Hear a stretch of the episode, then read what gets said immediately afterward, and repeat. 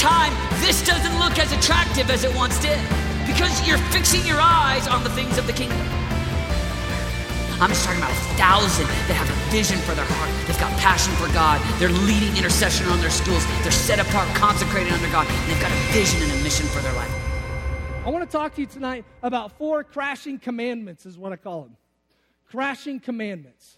If we're going to crash like rhinos and we're going to, we're going to form the crash and we're going to go after everything that God has for us, we got to have, uh, there's a couple crashing commandments that we have to learn. Number one, crashers take initiative in urgent situations. Crashers take initiative in urgent situations. Jonathan's situation, Israel's situation was urgent. I mean, Israel's about to be annihilated. And one of the things I love about Jonathan is he didn't wait to hear God's will in detail.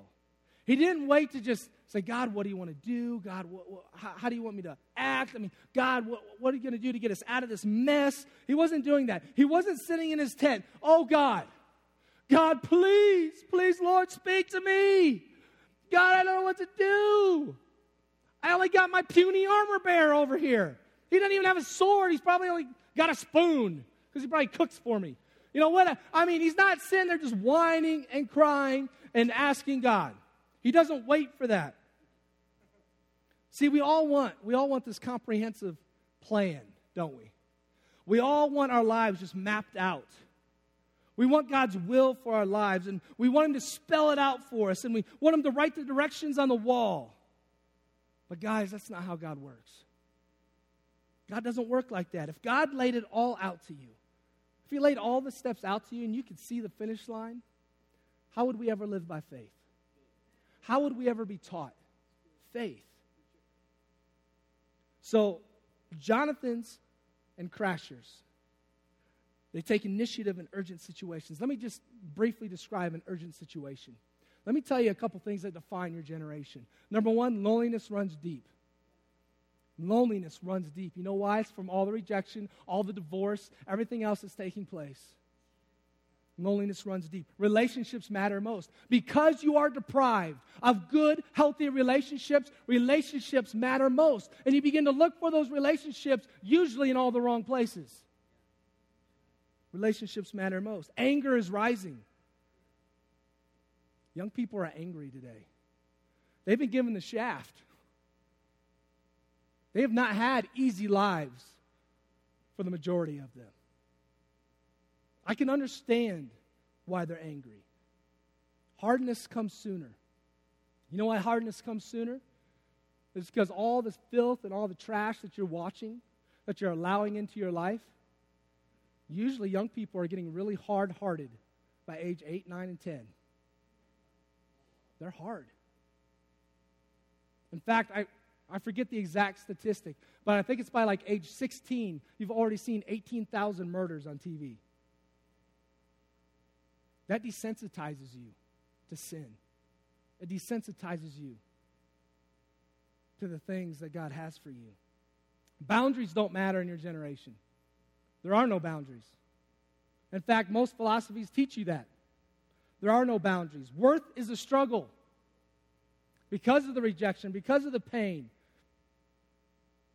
it feels like that we're not worth anything.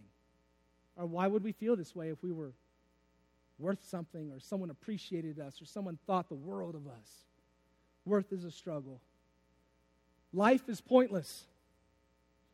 When worth becomes a struggle, life becomes pointless, which usually leads to escape as a solution. Third leading cause of death among young people suicide. Escape becomes a solution. And really, what escape is and what suicide is, and you guys have heard the phrase before, but it's a permanent solution to a temporary problem. You can beat that. You can beat the things that you've struggled with, the things that you've gone through, you can beat it. You can be filled with joy and happiness and purpose. I promise you.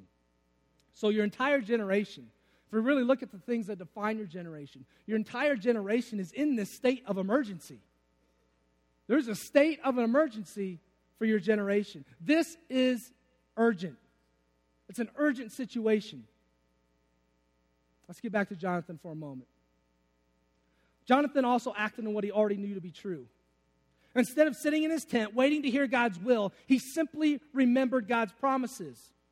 And it's interesting to me that it was only when Jonathan acted, it was only when Jonathan made that first step, he made that advancement toward that Philistine outpost, and in that process, God moved and unveiled his will, but not until Jonathan took action. And students, you have to realize that God doesn't always write the plan for your life on the wall. He doesn't work that way. In fact, usually, He only gives us the next step. We don't know the outcome, we don't know what's going to happen. He just gives us the next step.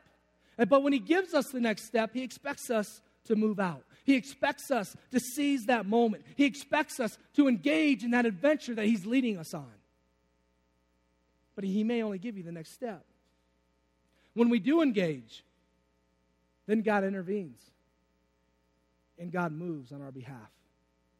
See, crashers, when you talk about crashers, you talk about young people going after God and going after the purposes of God in their lives and in their generation, you talk about crashers like that, and you, and you automatically go to, man, crashers must love adventure. Crashers love adventure. Here's the definition of adventure an undertaking or enterprise of a hazardous nature. That's right out of Webster, by the way. Here's the next part an unusually and suspenseful experience full of risks. That's the definition of adventure. And I love it. I mean, when you go on an adventure with God, here is what you're going, here's what to expect. Man, it could be hazardous, probably a little bit in some ways. At some point, it's going to be a hazardous journey. It's going to be suspenseful and it's going to be exciting. You can count on it and you're going to have to take a risk. You're going to have to step out of your comfort zone. That's what it means to go on an adventure with God. That's what it means to go crash. Students, we must dare to do the things that are much bigger than we are. And part of this is a simple mindset change that has to take place. I mean, if you've never done anything daring or risk taking or adventurous, then how will you ever become comfortable in taking a chance or a risk when God speaks to us and asks us to step out on faith? Because God's not always going to ask you to do the easy thing. In fact, usually He won't. The things God asks you to do are going to be tough sometimes, they're going to be hard. And at first glance, you're going to be like, holy cow. How in the world am I going to do that? But then you're going to catch your bearings and you'll be like, yeah, man, if this is what God wants me to do, man, I'm going to go for it. I may fall flat on my face, but it doesn't matter. I'm going to be obedient to what God wants me to do. I'm going to do what God wants me to do. This isn't a God what, what God wanted me to do story, but I, I, it, it, reminds me this whole idea of adventure and risk taking. I was uh, I was 19. I was on this youth trip. I wasn't really a student, but I really wasn't a leader at 19 either. So, but I was on this youth trip, and we were uh, in Wyoming, and there's this big cliff uh, uh there, and there were people jumping off of it. And I said, man, I got to jump off of that. If I don't jump off of this cliff, I, cliff, I am never going to forgive myself. I mean, I got to do this. Plus, there were like junior highers jumping off of it. I was like, I, I got to do this. So there's no way they're going to show me up. So, uh, so I, I, tried to jump off of this. In fact, one of my buddies and I were going to jump at the same time. We kind of got up. it was a 70 foot cliff. I mean, it was tall it was a long way down, you know. And, and I got up and I started looking, and, and we decided, okay, on the count of three, we're going to go. And I was like, one, two, hmm.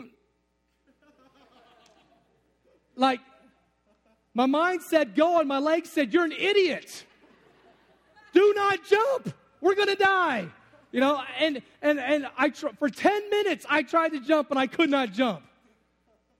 Finally, I just determined in my heart, I'm taking this step. I'm going to do this. So what I did, can't walk back there. I, I walked back like 20 feet, like 20 feet from the edge. I looked straight ahead at the horizon and I just ran as fast as I could, knowing that the momentum would carry me off the cliff. And that's what happened. And I jumped and I loved it. It didn't even hurt. it was awesome. But that's what an adventure with God is going to be like. Sometimes He's going to ask you to jump. Don't do anything stupid. But he's going to ask you to jump. He's going to ask you to dive into his purposes and what he wants to accomplish, what he wants to accomplish through you. And sometimes we just got to force ourselves to do it. We got to force ourselves to be obedient. We got to force ourselves to take courage and just take the step of faith. Three, three words out of verse chapter 6 separate crashers from most Christians today. Three words out of verse 6 Come, let's go. Come, let's go. It separates those who are crashing and the majority of the rest of the young Christians today in our churches. Most Christians today aren't doing anything. I mean, some may want to, may want to, but they just sit around waiting to see if someone else will step up, and then maybe they'll decide to get involved. And so many of the church today in our nation are so consumed with their own pursuits, they're so consumed with their own ambitions that they've missed the authentic, fulfilling life of excitement and adventure with God. That exciting life of living by faith, by activating that faith. So, crashers take initiative in urgent situations. We have to take initiative. We have to, as DSM, as a student body, we've got to take initiative. Crashing commandment number two. Number two, crashers don't allow culture and circumstances to dictate their lives. They simply choose how they're going to live. They don't allow culture and they don't allow circumstances to influence them. They just choose how they're going to live. You see, Jonathan, he left all the consequences of his actions in the hands of God. He didn't know the results. He didn't know if he was going to live or if he was going to die, but he acted on the promise that God made to Israel a few chapters earlier in 1 Samuel chapter 7 verses 3 and 4. Where God had already promised that he was going to deliver the Philistines into the hands of the, uh, the Israelites. God promised it. Jonathan knew that promise. Jonathan heard the high priest probably declare that promise. Jonathan knew it. And he acted on it. He knew God wanted to do something. I mean, he trusted God's promise. I mean, don't you believe today that God wants to do something in your generation? I believe it with all of my heart. God wants to do something mighty, something mighty in your generation. And I see the promises of God in the scripture for that. And I believe it, but you have to believe it too. God wants to move. Here's the problem we run into.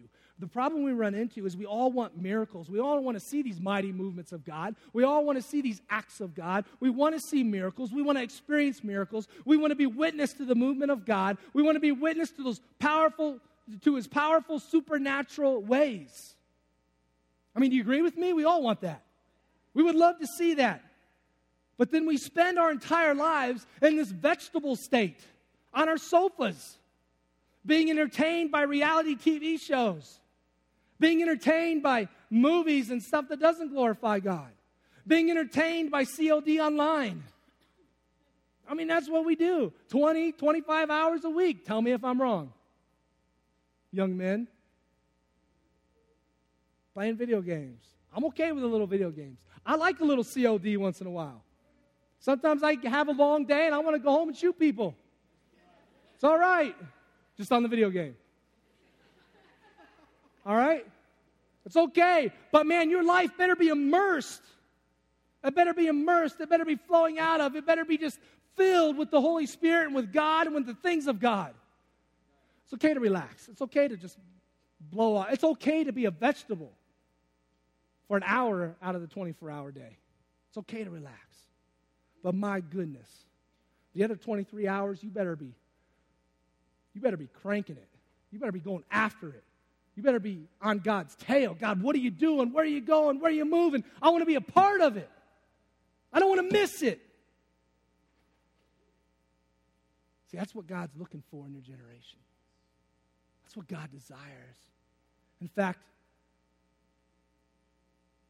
I could probably back this up with Scripture, but I bet God's eyes are in each and every one of you individually. In fact, I know they are. They're on each and every one of you individually. He's just waiting. It's like, man, what will you do? will you begin to move? Because God's waiting. He's ready to act. He's just waiting for you. He's waiting for you to move. It's like we intentionally avoid the very context in which miracles take place. We can't avoid that context. I mean, how many of you in the last week have commanded someone to get up out of a wheelchair and walk? Are we even looking for people that need the healing of Jesus Christ? Is it even a part of our conscience during a normal day? When we see somebody on crutches, do we think automatically, oh man, I'm going to go pray for that person? I mean, I'm, gonna, I'm just going to step out in faith and maybe we'll see a miracle. Maybe God will do something. Or do we say, oh, that guy's on crutches. That sucks for him? I mean, how do we begin to think the way that Jesus thinks? To begin to think how God thinks? How many of you have picked two friends this semester who didn't know Jesus? And, and, and, you picked these two friends and you started praying for them every day. In fact, you started inviting them over for dinner every week. On a weekly basis, you would invite them over just to build a relationship with them, just to build the opportunity for you to speak life and truth into them. How many of you have been so intentional with the friends that you know, either in your neighborhoods or in your schools? In fact, how many of us just, how many of us have even thought, wow, it'd be cool if some of my friends got saved? See, for some of us, we don't even think that way. But we have to be intentional. We got to start thinking that way. We got to start having the thoughts of Jesus, the thoughts of God. God, what do you want me to do? God, where are you moving? God, where do you want to move? I'll take the first step. God, what's going on? I mean, God, how can you use me? In fact, where is Emily? Emily, are you? Come here, Emily. Will you hand her that mic? Emily, before uh, just tonight, about what, an hour ago maybe? Man, you just told me this incredible story. And, and I want you just to share, just in a brief okay. three or four minutes, that story of what, what you shared. Okay. Hi, guys. I'm Emily. Um, I'm a senior and I go to James Irwin. And uh, I just really wanted to share with you something that, that uh, happened this past week that really just rocked my heart in a crazy way. Um, so, you know those people, we all have them in our lives, and you see them and you're like, oh, hey, what's up? How you doing? You're cool, yeah. Okay, have a good day, bye. You know those people? Yeah? Okay, well, there's a, this girl at school uh, who's like that with me, and I like don't have a relationship with her. Um, but I saw her this past week, and I was like, oh, hey, how are you doing? And she was like, oh, I'm good, thanks. But like something was off about it, you know? And so, um, so later, uh, later that day, I saw her crying. And I was like, oh, I wonder what's going on. And um, she's in my English class. And so I noticed that she wasn't there. And, um, and I asked my teacher if I could go back to the, to the administration offices to see if she was back there. And my teacher was like, yeah, go for it. So I walked back there, and, um, and lo and behold, in the back room, all by herself, she was sitting in the corner, like just bawling. And so I knocked on the door and I was like, hey, can I come in? And she was like, yeah, go for it. And so uh, I opened the door and I was like, hey, um, I know we're not like friends, but like if you want someone to talk to you, like I'm here, I'll listen. And, um, and so I sat down and it was like dead silent for like two minutes. Like that's a long time when you're trying to talk to someone, to, try, trying to talk to someone, right? So I was like, okay, God, does this mean like just walk away or what does this mean? And he was like, no, just be patient with me. And right then, like, like the tears just begin to fall like and she just she just shared her brokenness with me and her hurt and her pain and her anger and her bitterness, um, just over so many things that had like built up over all the years. And so, uh, so as I was sitting there just listening, I was just like, God, just give me an opportunity to show her your love. Like, give me an opportunity to show her who you are. And um, and so right then, uh, my best friend Rachel walked in the room and sat down, and I was like, hallelujah, this is good. so, um, so she sat down and, and, um, and I was like, okay, this is it. So, um, uh, right as uh, this new friend of mine uh, took a breath, I, I said, can I ask you a question? And she said, yeah. Um, and I was like, do you believe in God? Like, who, who is Jesus to you? Um, have you ever had a relationship with him? Like, what does that mean to you? And she was like, well, uh, I went to church when I was little, and she began to cry. And I was like, okay. And, um, and she was like, but I never, like, believed that Jesus loved me. Like, I never believed that God cared about me, that I was worth any value. And, uh, and that just like broke my heart. And right then, God was like, "This is what you were being patient for. Like this is this is the time that like I was using that I was going to use you for." And so, um, so right then it was like Holy Spirit like move in my life, like speaking through me into her. It was just like amazing. Like I began to cry and I began to like show her like God's love for her. And it was like amazing. Like in that split second, like I began to realize that I was passionate about so many things I had never realized before. Mm. Like things just like started to stir in my heart that I was like, wow, like I didn't know like I had such a heart for the broken. Like I knew I was passionate about injustice, but I didn't know like that it was to this extent. And so, um, so I mean, what the heck, right? I got to tell her who Jesus was. That's awesome. And so, yeah. And you invited her, right? You yeah. Invited her to. Yeah, and so then um, I pulled out a daughter's card. I had a daughter's card in my in my backpack, and I pulled it out, and I was like, "There's this thing at my church. Um, it's called Daughters, and it's like this discipleship group for like high school girls, and we meet with like older women. They just counsel us, um, like through stuff that's going on in our life. And I was like, can you just promise me that you'll come to one? And you don't have to come to anything else than that, but just like promise me that you'll come to one and, uh, and see if you're feeling it. And she was like, yeah. So, I mean, I don't know. I just really believe that, that God is like, all right, guys, like just take the first step. And once we get, once we like take that step, like He's gonna bless the crap out of it. You know what I'm saying? Like, like it's crazy because it doesn't even, it, like, I don't know. I feel like victory um, like that God just totally had victory over the situation because even though like she didn't accept Jesus, like in that split second, like I believe out of obedience, like simply because of obedience, like a seed was planted in her heart. Amen. You know, and so I don't know, I just want to encourage you guys, like take that first step. It's so worth it. Awesome. Thank you, Amen. Amen.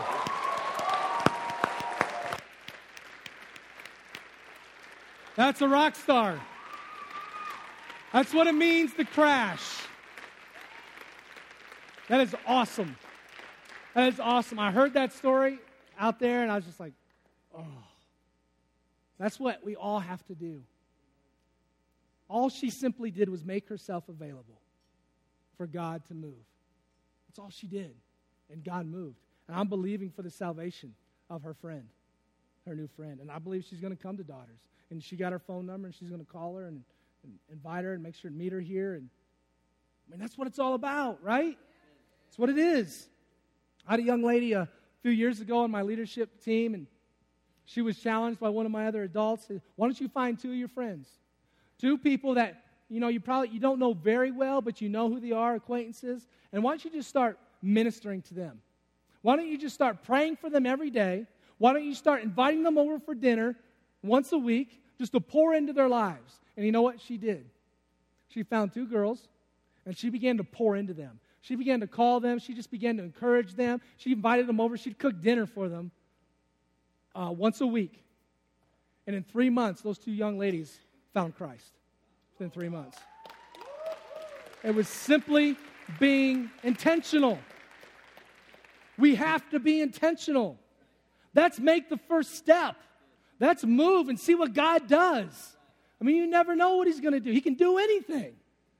Let's just be young people, young men and women filled with faith, and just move out like rhinos and just crash, not knowing what's way down there, only seeing just a little bit in front of us, but running fast after the things of God. We experience God's movement and we experience God's kingdom on this earth when we choose to be intentional and get out of our comfort zones. It happens when we choose to embrace big visions and big dreams that are way beyond our own abilities. And it happens when we simply choose to make ourselves available. It happens when we choose to leave this American consumeristic dream behind. We forget about all the stuff that the world says we need. That sometimes we feel in our own hearts that we want. When we choose to forget about all that stuff and just chase after God when we choose to be like Jesus and do the things Jesus did, not just in here in the church building, but out in the world, when we choose to be like Jesus, miracles happen. It's the realm of uncertainty, but miracles will happen. It's when we experience the kingdom. When we step out of what is comfortable and beyond our own strength, we step into that realm of uncertainty. The realm of uncertainty is the place where if God doesn't show up, we're going to fall, I said it earlier, flat on our face, or we're going to look like a fool. To be a crasher, you have to be willing to live there. You got to be willing to look like a fool. You may pray for 20 people, and 19 of them may stay sick. But one of them might get up. One of them might be healed of cancer. One of them might walk for the first time in 20 years. I, I don't know why it happens like that. I don't know why there are some people I pray for that nothing changes. But all I know is I've prayed for some people and I've seen cancer removed. I've prayed and I've seen a guy who was on his deathbed with a heart attack and had heart disease get healed and was fine the next day and went home. I mean, I've seen great things. I've prayed for a lot. And I haven't seen them all healed, but I've seen some. It's just a matter of stepping out of our comfort zone and being willing to look like a fool. I mean, it's not my problem if God doesn't show up, that's his problem. Right? I mean, that's not our job for God to show up. Our job is simply to be obedient. When we're obedient, there's a really good chance God's going to show up. We have to be obedient. In fact, next week we're going to talk about obedience a lot. So it's this realm of uncertainty. It's the stepping out, not knowing what's going to happen, not knowing the results. This is the place of miracles. And, there's, and there is nothing to worry about because when you move out on an adventure with God, He's going to show up. He's going to be there for you. He's going to move on your behalf. All right, crashing commandment number three. We're going to move quick. Crashing commandment number three. Crashers advance at all costs. Crashers advance at all costs. I use this illustration in Break Free a lot. But you know, if a car is standing still, I'm from Detroit, so I got a lot of car illustrations. Uh, uh, if a car is standing still and the wheels cranked and turned all the way over, and you try to push that car, it's really hard. It's very, very difficult to push. But once you get that car moving, and you're pushing a car and it's moving forward, and then you begin to turn the wheel, man, it's real easy to steer that thing. It's real easy to make it go where you want it to go. Now, think about us going on an adventure with God. If we will just start moving, it gives God the freedom to turn us real easy wherever He wants us to go. If we're standing still and not doing a thing, it's going to be really hard for God to push you. but God can turn you when you're moving. So crashers advance at all costs. See, crashers don't wait for the roadmap. They act on what they already know to be true and what they already know about God. They act and in the process, God moves and unveils his will, but not until we move. Now, don't miss this. In the process of action, God moves and reveals his will. In the process of action, God reveals his will. He's not going to reveal his will if you're sitting under a tree. But if you decide to go after it, if you decide to go crash, if you decide to take on 20 men in a Philistine outpost, God might show up. And that might be a pretty cool miracle. And maybe you've been afraid to get in the game. Maybe you've been afraid to take that big risk or that leap of faith that's been on the back of your heart or the back of your mind for some time. And maybe God's been impressing on your heart to witness to the scariest person in your school or someone who's older than you. Or, or maybe he's asking, maybe it's asking forgiveness for some, uh, to someone who, who's, who's hurt you in order to restore that relationship. Or maybe God's been asking, uh, I've been speaking to you about starting a new ministry or, or starting a prayer group on your campus or, or just with a group of friends. I mean, whatever it is, you just haven't mustered up the courage to do it. And see, in the kingdom of heaven, victory comes the instant you refuse to simply watch life happen around you and you start being intentional about living life for Jesus. That's when victory comes. And for many of us, because we fear failure, we're afraid to try anything risky or new for Jesus. And here's how this plays out. Guys, because we fear to do anything out here, like in real life, I mean, we, t- we tend to live out our adventures through Indiana Jones and William Wallace and Maximus Aurelius, don't we? And when we see movies like that, like, uh, Rocky. And we see movies like, yeah, I'm going to go work out now. I'm going to be like that guy. I mean, we just, that's how this is the most, yeah, go get him. You know, I mean, you're, re- you're ready to box after watching Rocky. I mean, it's just, we live out our adventures through that. And girls, you're not much different. Girls, you live out your adventures through sappy love stories. of adventure, like Letters to Juliet, Sweet Home Alabama, Pride and Prejudice. You're like, oh, oh, I just want a love story. I'm telling you something. Let me tell you something. The greatest adventure is not living out your fantasies through the TV or through the movie screen. The greatest adventure awaits you as a person in real life for you to step into that realm of uncertainty, for you to step into that place of miracles, for you just, just to simply get up and move in any direction where there's no path marked, where you're depending upon God, where God can turn you and steer you, where you're putting your trust and your faith in God, and God's going to part the way for you. That's where the adventure lies. And I believe God is waiting for students of this young generation to move, to act, for you to take the initiative, for you to step out of the unknown, for you to step into this place of miracles. We just got to step into it. It's there. I mean, we have the power of the, king, of the kingdom of heaven inside of us. We have Jesus on our side. He's for us, He's not against us. All we got to do is step into it. That's it. Crashers know that when we fail to move, we lose the power to change lives. Crashers know that when we fail to move, we lose the power to change lives. Let's go to number four, last one. Crashing commandment number four. Crashers, I love this. This is my favorite one. Crashers believe in armor bearers because they were once one themselves. They believe in their armor bearers. See, Jonathan created an environment for his young armor bearer where, where, where his young armor bearer's faith could just be unleashed. I mean, his armor bearer is extremely interesting to me. He's an interesting, he's an interesting dude. I mean, if you put him in a group of people, he would be the least qualified. He wasn't a warrior. He wasn't a fighter. He was unarmed. He was inexperienced. He was untrained. He was probably a young kid, about 15 years old, who carried armor for a warrior. But in this moment, Jonathan moved with great passion and great urgency, and Jonathan dared to defy the mighty Philistine army and, and his young armor bearer. He couldn't resist the invitation of such great faith. See, that's what happens when you start acting in faith. When you start displaying faith, people come around you. People want to be like you, they want to go where you're going. And you begin to have great influence. In verse 13, it says, So they climbed up using both hands and feet. And the Philistines fell before Jonathan, and his armor bearer killed those who came behind them. I mean, the armor bearer didn't hide behind a rock, he didn't watch from a distance, he didn't pee his tunic or his pants or whatever. I mean, he just watched Jonathan's back. I mean, he followed Jonathan up and he engaged the enemy face to face.